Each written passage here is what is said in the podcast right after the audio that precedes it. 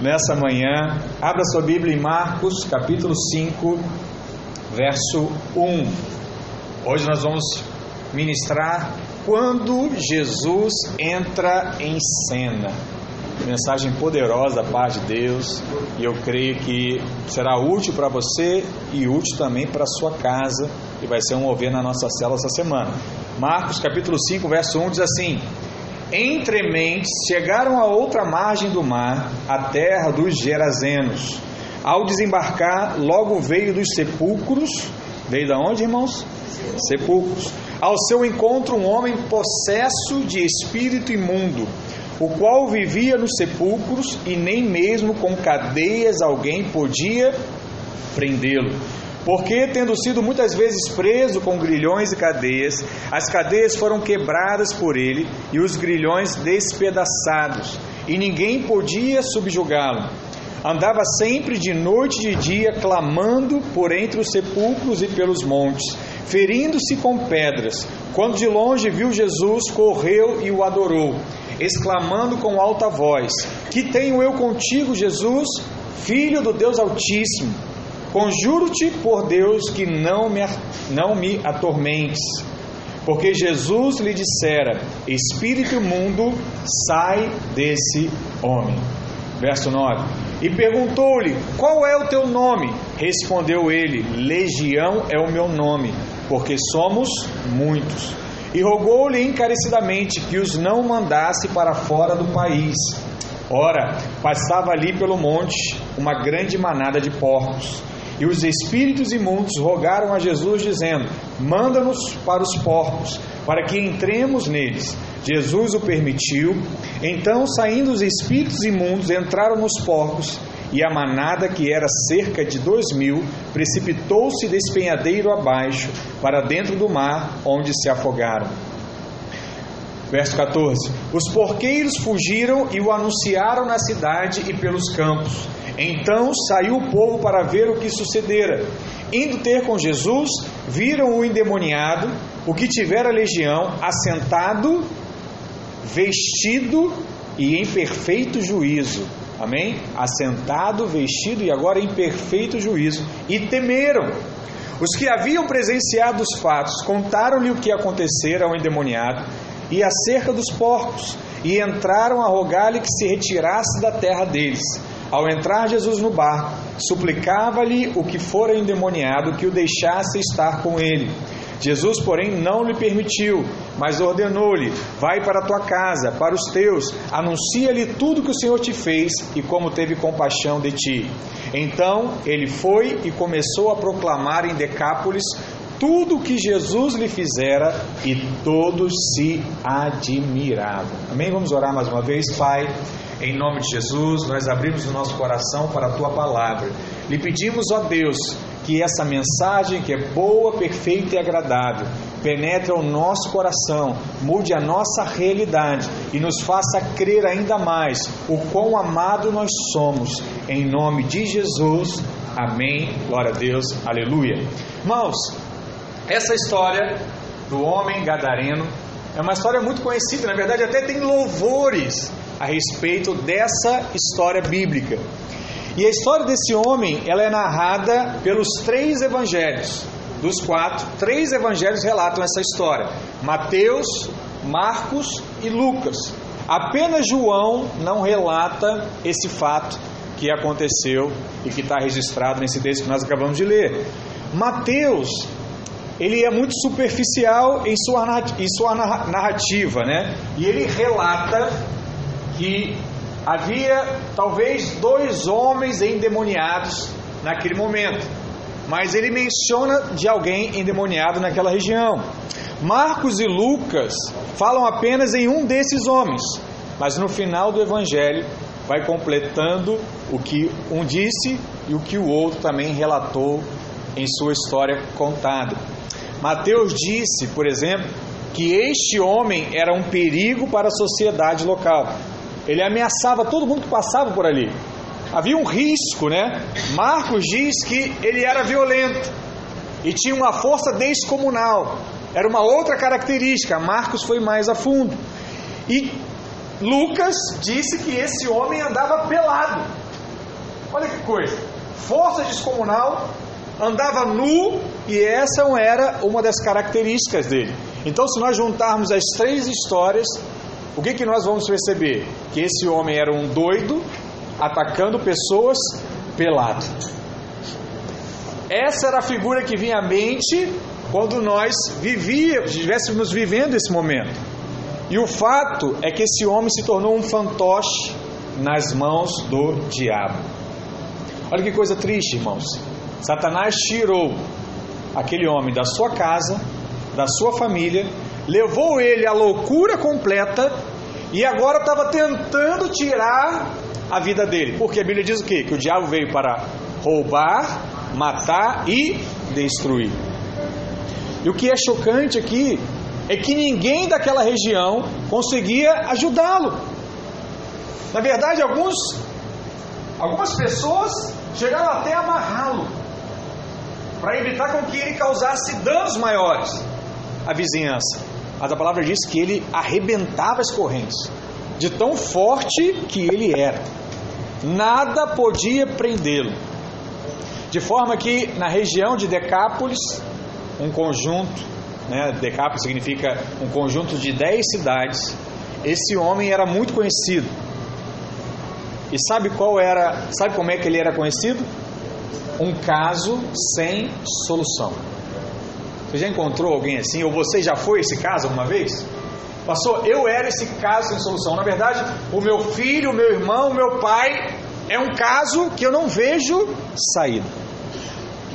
Esse homem era alguém que as pessoas poderiam dizer: para ele não tem mais jeito. E isso era o que a sociedade pensava. E isso era o que os demônios comentavam entre si. Até que Fala assim comigo, Jesus, entra em cena. Porque quando tudo parece estar perdido, quando tudo parece não ter mais jeito, o Senhor entra em cena para dizer que ainda não é o fim.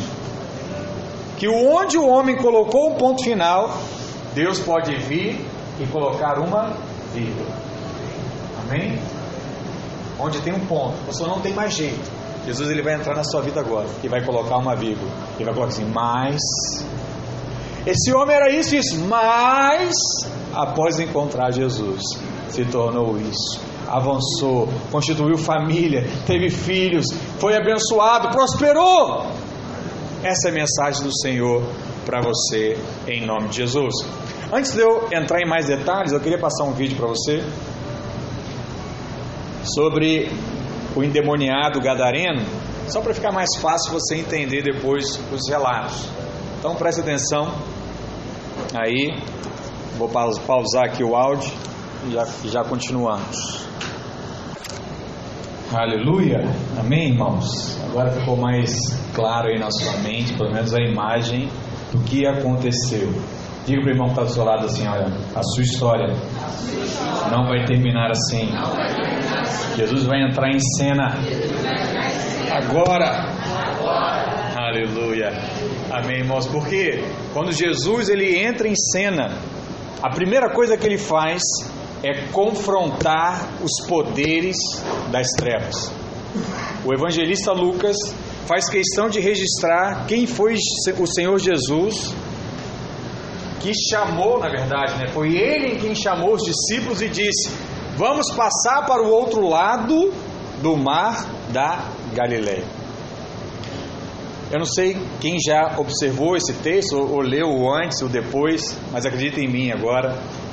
A palavra diz que o Senhor estava em Cafarnaum e navegou até o outro lado do lago, né, conhecido como o Mar da Galileia. E nas palavras do Senhor, nós percebemos que ele não estava indo sem direção, mas ele tinha algo a fazer do outro lado. Algo havia, algo havia de acontecer. Ele apenas disse aos seus discípulos: Olha, vamos para o outro lado. Provavelmente, né? não provavelmente, mas ele sabia que do outro lado haveria um homem que estava precisando de uma ajuda, de uma libertação. E sabe, tem muita gente sofrendo isolada, sofrendo no anonimato, pensando que ninguém está vendo, ou clamando, dizendo assim: Pai, está difícil, eu não encontro uma saída. Se você anda pensando assim, você está enganado. Jesus sabe de tudo. Ele sabia que aquele homem estava lá. E com propósito, ele atravessou o mar da Galileia com, com o objetivo de libertar aquele homem. Sabe por quê? Porque Jesus sempre vai ao encontro daquele que está precisando. As suas bênçãos me perseguem até o ponto de me alcançar. Não tem jeito. Essa é a verdade do Evangelho. Portanto, se você precisa da manifestação do poder do Senhor em sua vida, Ele hoje veio ao seu encontro nesse lugar em nome de Jesus. E quando Jesus ele entra em cena, os poderes das trevas eles são confrontados. Quando Jesus colocou o seu pé para fora do, do barco, aquele homem colocou o seu pé para fora do sepulcro. As duas coisas aconteceram ao mesmo tempo. Jesus atraca o navio, ele coloca o pé na terra na mesma hora. O gadareno tira, sai do sepulcro e coloca o pé para fora. Algo está acontecendo. Agora, veja que interessante. Não foram os demônios que levaram aquele homem até Jesus. Por um único motivo, né? Os demônios não levam ninguém a Jesus. Acredita em mim. Não faz isso. Eu imagino que cada passo que aquele homem dava em direção a Jesus é como se ele estivesse movendo uma tonelada de resistência contrária para que ele não fosse até Jesus. O diabo provavelmente puxava ele para trás, mas os céus estavam impelindo aquele homem a continuar adiante, a continuar caminhando em direção a Jesus. Deixa eu te falar uma coisa. Não pense que o homem sem Deus consegue por si mesmo ir a Jesus. Não é assim que funciona. A Bíblia diz que ninguém vem a mim se o meu Pai não me der. Deus ele está agindo. E quem estava empurrando aquele homem não eram os demônios. Quem estava empurrando aquele homem era os céus. Havia algo programado para aquele dia. Algo estava por acontecer. Assim como aconteceu naquele dia, hoje, você só chegou aqui porque o céu está empurrando você para frente. Você reparou, hoje nós temos diversos visitantes. Tem tudo a ver com a mensagem. O Senhor te empurrou até aqui. Pastor, eu moro longe, pastor, minha vida está corrida, pastor, tinha outros compromissos hoje, aí você apareceu. Tem alguém te empurrando. Você só não voltou para o mundo ainda porque o céu está empurrando você para frente. Está te livrando de tudo isso. E o texto afirma que logo depois de desembarcar, veio ao encontro de Jesus um homem possesso de demônios. Na verdade, esse é o homem mais endemoniado que tem registro na Bíblia e nos evangelhos. O endemoniado de Gadareno. E a Escritura diz que as cadeias de ferro não podiam segurá-lo. Ele arrebentava qualquer tipo de corrente, qualquer tipo de amarra que faziam para segurar aquele homem, ele destruía. E observe que assim que Jesus chegou em Gadara, o endemoniado foi ao encontro dele. E olha que interessante. Não foi Jesus que gritou com o homem. Foi o homem que gritou com Jesus. Se prostrou e disse: Que queres comigo? Em outras palavras, o que que você veio fazer aqui? E rogou para que Jesus não o atormentasse. Quem você acha que estava falando? O homem que queria a libertação ou o demônio, os demônios, a legião que estava agindo sobre ele? Mateus 5,7 diz: exclamando com alta voz: Que tenho eu contigo, Jesus, filho do Deus Altíssimo, conjuro-te por Deus, que não me atormentes. Vê você vê essa frase nunca entende, né? Mas é isso aqui, ó. Até o, o diabo crê em Deus. Então não basta só crer em Deus. Até eles creem. Olha que joia. A simples presença do Senhor já era mais do que suficiente para incomodar aqueles demônios que possuíam o homem. Só ele está ali. Por quê? Porque onde a presença do Senhor está, o mal tem que sair. Amém. Se eu estou lá cheio da presença, aonde eu entrar, as trevas se transformam em luz.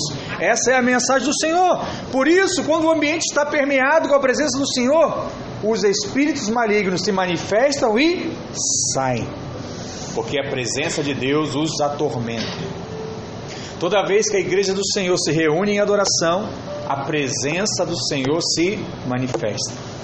E onde o Senhor está, o mal tem que sair. Olha o irmão que está do seu lado, onde o Senhor está? O mal tem que sair. Porque no reino do Espírito não existe neutralidade. Quem estudou Apocalipse agora há pouco lembra disso. Deus não gosta de nada morno. Ou é quente ou é frio. Ou é de Deus ou não é de Deus. Não tem mais ou menos, não tem muro. Deus exalta aqueles que estão com Ele. Sempre que exaltamos o nome de Jesus, os poderes das trevas perdem força.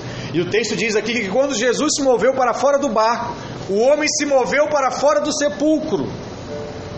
O que você percebe com isso? Para cada passo que Jesus dava para dentro das terras de Gadara, o homem dava para fora do sepulcro. Jesus está entrando. A glória de Deus está entrando. O mal tem que sair. O milagre, ele precisa se manifestar.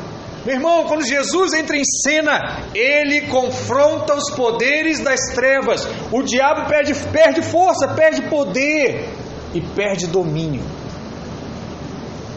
Quando você às vezes avalia assim, pastor, qual é o propósito da minha vida? Está lá em Gênesis capítulo 1. Na verdade, Gênesis capítulo 1 não, mas está em Gênesis, no início. Quando Deus disse que o homem foi constituído para exercer domínio e não ser dominado. Hoje o Senhor apontou nesse lugar. E se alguém vai recuar, esse alguém não é você. Esse alguém é o diabo e seus demônios. Porque é maior é o que está em nós do que o que está no mundo. Há poder no nome de Jesus. Diga aleluia. Amém, irmãos. Há poder. E é por isso que você está aqui hoje, porque há poder no nome de Jesus. Há poder na sua oração. Pastor, eu estou orando, parece que nada está acontecendo. Deus está ouvindo. E Ele está te sustentando. E Ele está trazendo a sua família. Já não é só mais você, tem mais alguém te ajudando. Tem mais alguém liberando uma palavra. Há algo acontecendo no reino do Espírito em nome de Jesus. Mas quando Jesus ele entra em cena, a palavra também diz que a opressão ela é desmascarada. Para as sociedades daquele tempo, aquele homem não passava de um louco ou de um doente de cabeça. Mas a presença de Jesus ela veio para quê? Desmascarar toda a opressão, todo aquele quadro e mostrar que aquele comportamento a princípio doentio, na verdade era uma pressão diabólica que estava acontecendo. E Jesus veio para resolver tudo isso. Como eu disse, cada evangelista nos dá uma característica do estado daquele homem. Mas Mateus diz que o homem era extremamente violento e perigoso. Mateus 8, 28 diz assim: E tendo chegado a outra margem, a província dos Gadarenos, saíram-lhe ao encontro dois endemoniados, vindos dos sepulcros. Tão ferozes eram que ninguém podia passar por aquele caminho. Era uma terra sitiada, ninguém passava. Marcos diz que ele tentava se suicidar. atentando contra a própria vida. Marcos 5,5 diz assim: andava sempre de noite e de dia, clamando por entre os sepulcros e pelos montes, ferindo-se com pedras. Lucas, ele é um pouco mais detalhista. Olha o que ele vai dizer lá, Lucas 8,27. Logo ao desembarcar, veio da cidade ao seu encontro um homem possesso de demônios que havia muito não se vestia, nem habitava em casa alguma, porém vivia nos sepulcros. E embora procurassem conservá-lo preso com cadeias e grilhões, tudo despedaçava e era impelido pelo demônio para o deserto. Eu creio, irmãos, que tudo que está na palavra de Deus serve para nossa edificação. E uma coisa que nós podemos aprender é como vivem aqueles que estão debaixo de influência do maligno. Aqui está algumas características de quem hoje está passando por algum tipo de opressão. Quais eram as características daquele homem? Primeiro, diz aqui que ele clamava entre os sepulcros. Primeiro aqui diz que ele vivia clamando, chorando. Eu não sei se já viu alguém assim. Me ajuda, eu não consigo. E naquele tempo, os sepulcros, eles eram escavações em rocha. E nesses lugares, pessoas loucas, doentes, isoladas do convívio social, colocavam, se colocavam lá, junto com os corpos mortos, né? Sepulcro era como se fosse um antigo cemitério, que é hoje para nós, era o sepulcro. Jesus, por exemplo, foi colocado num sepulcro. E eles andavam lá, junto com os mortos, eram os únicos que não reclamavam da presença deles. E lá eles estavam. Deixa eu te falar uma coisa: o problema não é o sepulcro em si. Porque se Jesus não voltar, todos nós um dia teremos o nosso corpo sepultado. O problema é que não era um morto no sepulcro, era um homem vivo. Ele não estava morto, ele estava vivo. E isso nos mostra que Satanás arrastou aquele homem para o final da sua história. Porque o sepulcro, irmãos, ele é o final da nossa história. Se Jesus não voltar, todos nós morreremos um dia. Mas agora nós vemos o inimigo levando o homem a viver o final ainda no início da sua história. Colocando ele no fundo do poço, na fossa. E isso é muito parecido com a situação de muitas pessoas que estão vivendo hoje debaixo de acusação, de mentira. E andam mal. Uma pessoa que anda assim hoje, volta e meia, ela vai pensar em morte. Para todo lado que ela olha, só consegue ver morte. Como se estivesse andando no meio de quê? Túmulos. Sepulcros. Só consegue ver aquilo que os seus olhos são capazes de ver nesse momento. E a Bíblia diz que ele também chorava. O choro, o seu choro era puramente existencial, pelo peso da existência de demônios que haviam sobre ele. Irmãos, o cristão é um ser alegre, feliz que tem momentos de tristeza. Esse é o cristão. Mas o homem sem Deus é um ser triste que tem alguns momentos de alegria. É diferente. Não é a mesma coisa. Por isso, o normal da vida cristã é a alegria. E a alegria ela tem diversas expressões, mas a maior expressão da alegria é o sorriso. Quem quiser aprender mais sobre isso, converse com o Marcelo depois. Com toda a pressão financeira, familiar, saúde da mãe, ela mexi e já sorriu. Por quê? É uma pessoa feliz e tem momentos de tristeza. Esse somos nós, né? Essa é a nossa característica. Mas uma outra característica daquele homem demoniado é que ele estava sozinho no deserto. A segunda coisa é que ele não habitava em casa nenhuma, mas os demônios o impeliam para o deserto. O que, que isso significa? que uma pessoa oprimida busca sempre estar sozinho. Sozinho. Porque a ovelha longe do aprisco, ela é presa fácil para os lobos. O que, que o diabo tenta fazer? Te tirar do aprisco, te levar para a solidão. E o grande sinal de, de alguém que nasceu de novo é que ele anseia pela comunhão com os irmãos. Ele sente prazer de estar no culto, de estar na célula. Sabe aquilo de contar os dias? Olha, hoje tem célula, aleluia, glória a Deus, eu vou ver meu irmão, vou dar um abraço nele. A minha vida é tão puxada, mas na célula eu relaxo, eu me encontro. Um crente ele pode sofrer ataques malignos. E quando isso acontece, a tendência da pessoa, sabe qual é? Se afastar. E o diabo ele sempre tenta produzir isolamento, mas o espírito gera vida corporativa. O nosso Deus subsiste na forma de comunidade. É na comunidade. É um lutando pelo outro. Três em um. Quando recebemos a sua natureza, nós também buscamos a comunhão um dos outros. O diabo impelia aquele homem para o deserto. E o diabo às vezes tem colocado situações na sua mente, tentando te tirar do convívio da igreja. Sabia disso? Colocando coisas na sua cabeça para pensar assim: ah, será que vale a pena? Será que esse é o seu lugar? Aí quando você se encontrou, teve relacionamento, gostou das pessoas, começam as acusações. Onde é que vai o seu dinheiro? Olha o que está acontecendo. É isso mesmo que você quer? Você está lá precisando de ajuda, não tem ninguém para te ajudar. E aí ele vai colocando essas coisas, você vai acreditando nisso, você vai se afastando e passa a se tornar o que? Presa fácil para ele.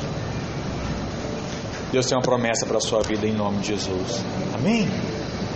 A Bíblia também diz que ele se feria com pedras. Outra característica do endemoniado é que ele feria o seu corpo com pedras. Alguém já viu uma prática como essa? De gente fica se cortando?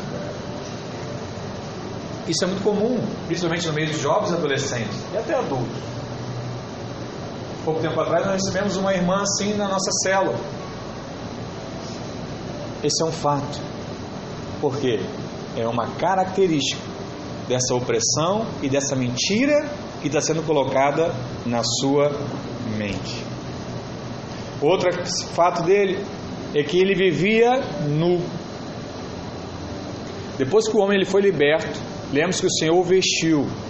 Significa o quê? Que ele estava nu. E uma coisa comum das pessoas oprimidas é que elas sempre querem se despir. Sabia disso?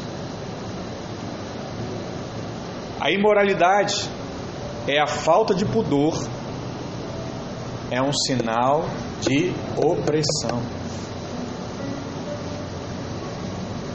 Você não precisa ir muito profundo biblicamente aqui para entender isso.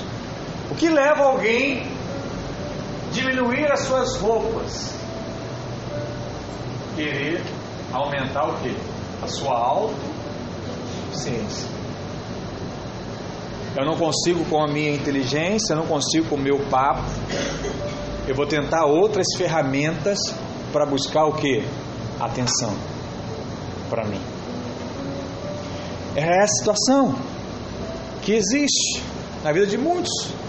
É uma relação muito grande entre a opressão maligna e todo tipo de imoralidade sexual.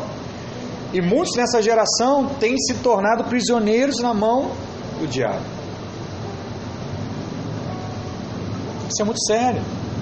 Segundo a descrição bíblica, esse é o resumo do quadro daquele homem.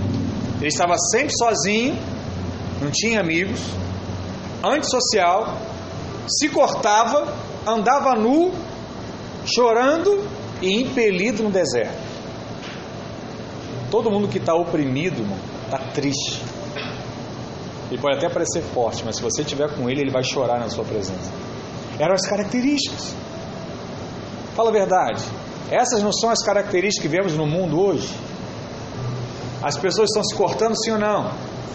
As pessoas estão chorando de angústia, sim ou não? Tem muitos irmãos antissociais hoje, sim ou não? Sim, não querem. Reunião de família, não, vou ficar em casa. Não quero ver tal fulano. Vivem isolados. Esses são os sinais de alguém que está oprimido hoje. E muitos tentam explicar esse comportamento como desvio de personalidade, como doença de algum tipo de comportamento. Mas quando Jesus entra em cena, ele vai revelar que por trás de tudo isso existe uma legião de demônios em operação, oprimindo as pessoas. Mas graças a Deus, diga graças a Deus, que a minha história não termina aqui. Hoje eu vou ter um final feliz, porque Jesus vai entrar em cena. Diga amém.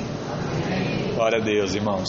Em terceiro, quando Jesus ele entra em cena, a restauração ela é certa. Existe algo muito belo nessa história. Desde o primeiro momento que o Senhor Jesus disse: "Vamos passar para o outro lado", ele tinha esse homem em mente. O Senhor saiu de um lugar e foi para o outro com o propósito de encontrar esse homem. Lucas 8, 28 vai relatar isso, né? Nós já lemos. Jesus ele sai de um lugar e vem para o outro. O Senhor Jesus ele cruza o mar da Galileia apenas para encontrar aquele homem. Ele pôde ouvir o que? O seu choro. Eu não sei quantos aqui viram aquela novela dos Dez Mandamentos. Na verdade, do Êxodo, né? O povo de Israel saindo, passando a Record. E uma coisa que foi muito clara é que Deus ouviu o clamor do povo e mandou Moisés para libertá-los. Jesus ouviu o choro daquele homem. E, e o próprio Jesus é é o próprio Deus na terra. Ele ouviu e foi ao seu encontro. Coisa preciosa. O que isso fica claro? Deus sempre ouve o nosso clamor. Aquele que é sincero, aquele que te leva ao ponto de ficar quebrantado. Ele ouve e ele foi ao encontro. E aquele homem era uma ovelha perdida. E o Senhor veio para resgatá-la. Jesus falou apenas uma palavra: vá. E todos os demônios se foram. Depois da libertação do homem, os moradores da cidade saíram e pediram que, que, que Jesus se retirasse dali. O Senhor entrou novamente no barco e foi embora. É assim que está na Bíblia. Agora preste atenção nisso. Tenta juntar os fatos. Olha que coisa impressionante aconteceu aqui. Jesus cruzou o mar apenas por causa daquela pessoa que estava endemoniada. Ele não fez mais nada. Ele cruzou, foi até lá, libertou o homem e voltou para onde estava. Aos nossos olhos, a pessoa que menos merecia foi a única que recebeu graça. A propósito, você percebeu? Jesus estava no barco e no meio do caminho o diabo trouxe uma tempestade. Lembra dessa passagem bíblica? É essa. A tempestade no barco, os discípulos lá, oh Jesus, e agora ele está dormindo? Ele veio, cruzou a tempestade. Por quê? O diabo tenta impedir o agir de Deus com toda a sua força. A Bíblia diz que existem demônios chamados potestades dos ares, e certamente há demônios dos mares. Mas apenas uma palavra do Senhor acalmou toda a tormenta.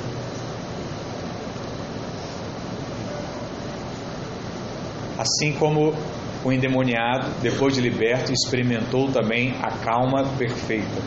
O diabo ele não sabe todas as coisas, mas ele certamente percebe quando Deus está para fazer algo novo na vida de alguém.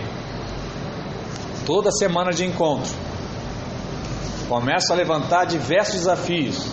Quem já está aqui na igreja há mais tempo sabe disso, sim ou não? Diversos desafios. Por quê? Porque o diabo sabe que aquela vida está prestes de se libertar. E ele age. E é por isso que essa semana é uma semana que nós devemos mais orar, não por nós mesmos, mas por essa guerra espiritual que está acontecendo. O Senhor manda o mar se acalmar. Os discípulos foram lá falar com ele. Ele mesmo fazia batalha espiritual. E voltando ao endemoniado, o Senhor pergunta o seu nome. Ele diz que o seu nome é uma legião. E legião naquele tempo era um grupo formado por 6 mil soldados. Quando uma legião romana ia em direção a uma cidade, eram 6 mil soldados que estavam se deslocando. Você consegue imaginar o sofrimento daquele homem? 6 mil demônios agindo em uma só pessoa. Agora talvez fique mais fácil você compreender porque ele estava no sepulcro e se escondia do povo indo para o deserto. A palavra diz que o Senhor veio para as ovelhas perdidas da casa de Israel. Isso significa que aquele endemoniado era judeu, mas ele vivia em Decápolis. E Decápolis era as cidades romanas em Israel. E ali eles criavam porcos. Por que, que não era em Jerusalém, era em Decápolis? Porque os judeus não aceitam os porcos. O porcos não é aceito pelo judeu. Mas os romanos se alimentavam dos porcos. Então eles eram criados em cidades fora de Jerusalém. E eles os criavam para sustentar os romanos. Aqueles porcos eram para sustentar o inimigo de Israel. Deixa eu te falar uma coisa. É muito ruim quando providenciamos alimento para os demônios. Quando nós providenciamos alimento para aquilo que nos faz mal. E os demônios chamam para que o Senhor os permita entrar nos porcos. E a palavra diz que Deus permite na figura de Jesus. Eram dois mil porcos. Isso significa que foram três demônios, provavelmente, para cada porco um homem sozinho suportou seis mil demônios por ano. Mas os porcos preferiram morrer a carregar dois demônios por dois minutos. Eles escolheram e se precipitaram barranco abaixo. Alguns creem que foram os demônios que mataram os porcos, mas outros também creem que os porcos preferiram morrer a ter que carregar demônios sobre a sua vida.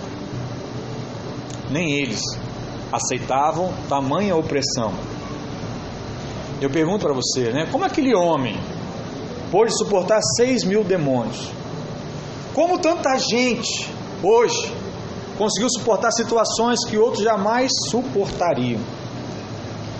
Tem gente, por exemplo, que sobreviveu já a diversas tentativas de aborto antes do nascimento tem gente que sobreviveu a acidentes gravíssimos, tem gente que superou enfermidades terríveis, tem gente que já teve diante de ameaça de morte com arma na cabeça e superou isso. Tem gente que superou crises financeiras, perdas, dores, carro capotando, tudo isso. E eu pergunto mais uma vez, né? Por que você suportou coisas que outros não suportaram? Por que você suportou coisas que os porcos não suportaram? Que, que acontece?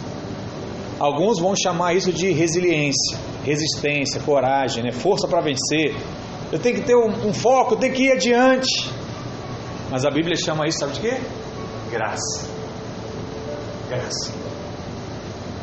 A sua graça nos consome. E o Senhor te guardou até chegar a sua hora. Os porcos morreram, mas você está vivo.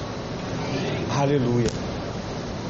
Agora, para encerrar, veja o que aconteceu com o homem após Jesus entrar em cena. Vou ler mais uma vez, verso 34 e 37, diz assim: Os porqueiros, vendo o que acontecera, fugiram e foram anunciá-lo na cidade e pelos campos. Então saiu o povo para ver o que se passara e foram ter com Jesus. De fato, acharam um homem de quem saíram os demônios, vestido em perfeito juízo, assentado aos pés de Jesus e ficaram dominados de terror.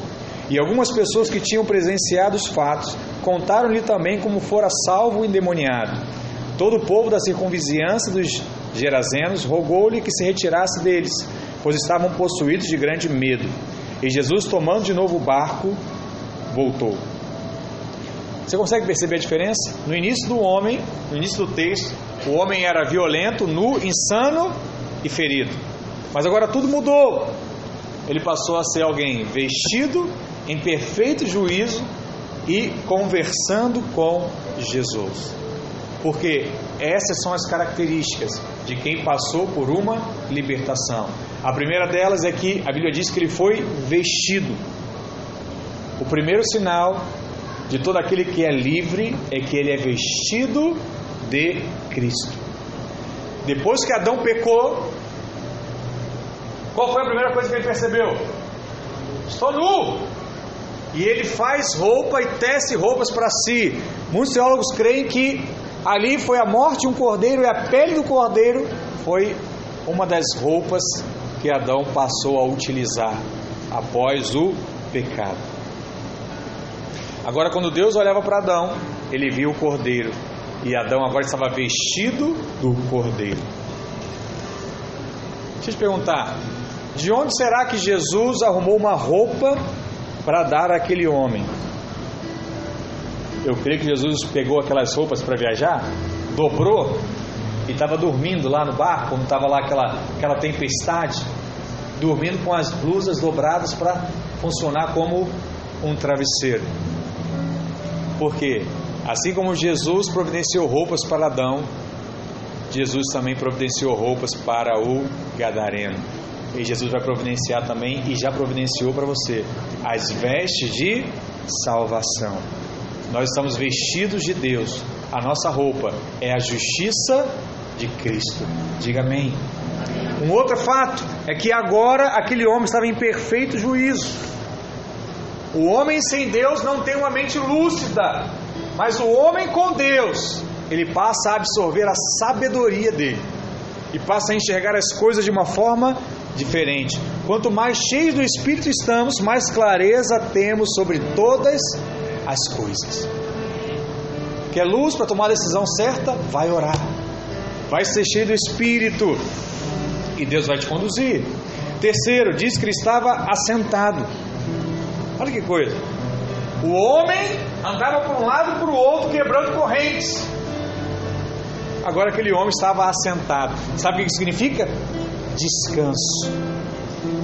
Quem encontra Cristo entra em descanso, porque não é mais Ele que faz. Deus já fez todas as coisas através da nossa vida. Descanso. É lindo ver que toda a agitação daquele homem passou. E quando o Senhor entrou em cena, experimentamos a sua graça, nós também entramos no descanso.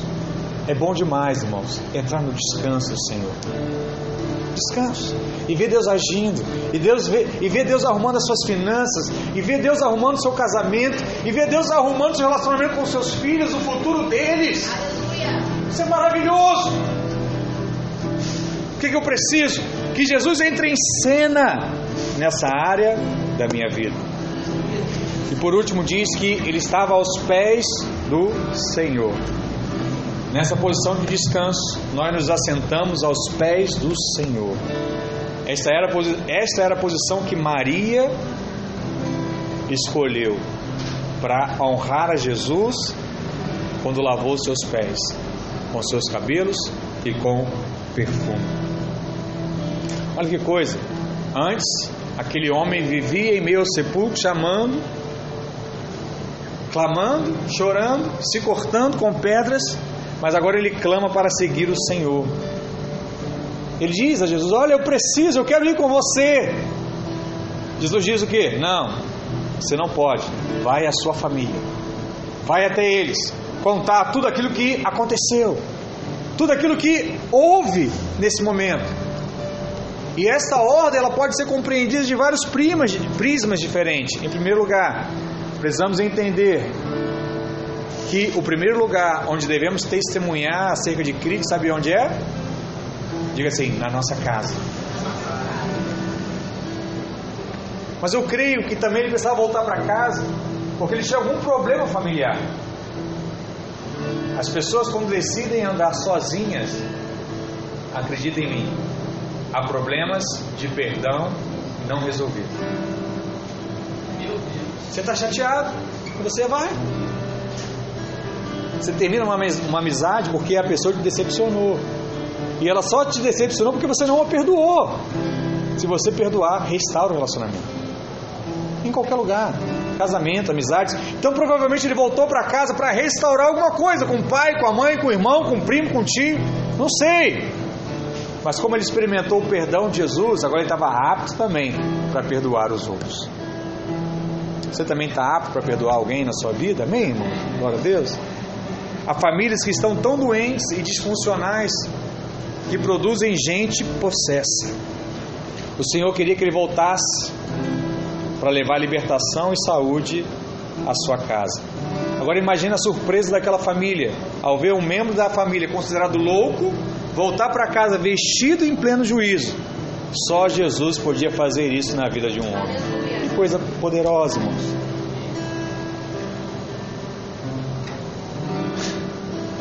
Texto ele termina dizendo que todos ficaram maravilhosos, maravilhados com aquele homem. Mas o que mais choca aqui nesse texto é que no final o povo rejeitou Jesus, mandou Jesus embora. Vai embora.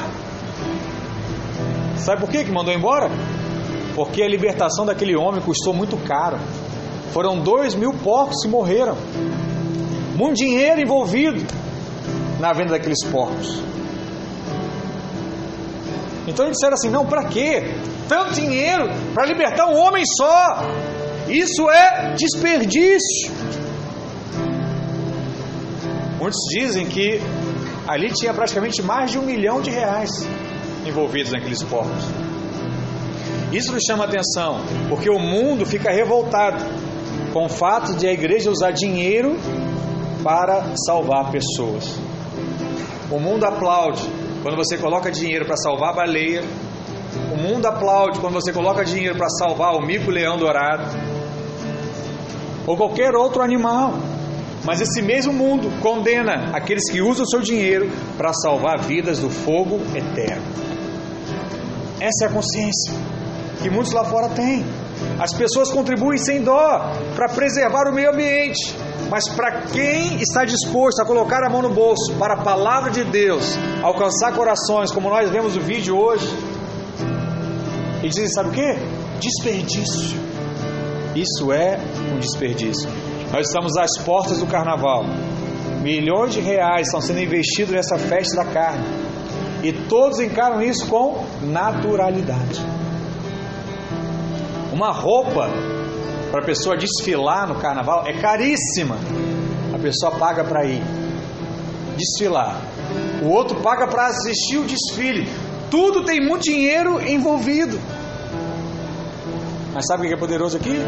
Que o Senhor Jesus não hesitou em sacrificar tantos porcos para salvar apenas um homem. Com isso, ele está dizendo que libertar a vida envolve um alto investimento. E se for esse o preço, nós estamos aqui para dizer ao Senhor que vamos investir isso e ainda muito mais, para que a graça do Senhor possa alcançar vidas, famílias, em nome de Jesus. Amém? Há dois mil anos atrás, Jesus entrou num barco por conta de uma só pessoa. Dois mil anos depois, Jesus está entrando num barco hoje para resgatar e libertar a sua vida. Quantos estão preparados? Fica de pé em nome de Jesus. Vamos orar. Eu quero dizer que todo sentimento de morte, tristeza, vai passar. E essa graça está disponível para você hoje. Feche seus olhos. Pai, em nome de Jesus, nós oramos a Ti. Oramos a Ti nessa manhã. O Senhor está agindo. O Senhor veio até nós proclamar vida, libertação, promessas. Assim como o Senhor fez com aquele endemoniado, o Senhor está prestes a fazer com cada um que aqui adentrou. O Senhor veio para trazer paz, vida, libertação. Faça isso nessa hora, em nome de Jesus. Sinta, sinta Jesus agindo em nome de Jesus. Ore a Ele agora, abra sua boca, fale com Ele.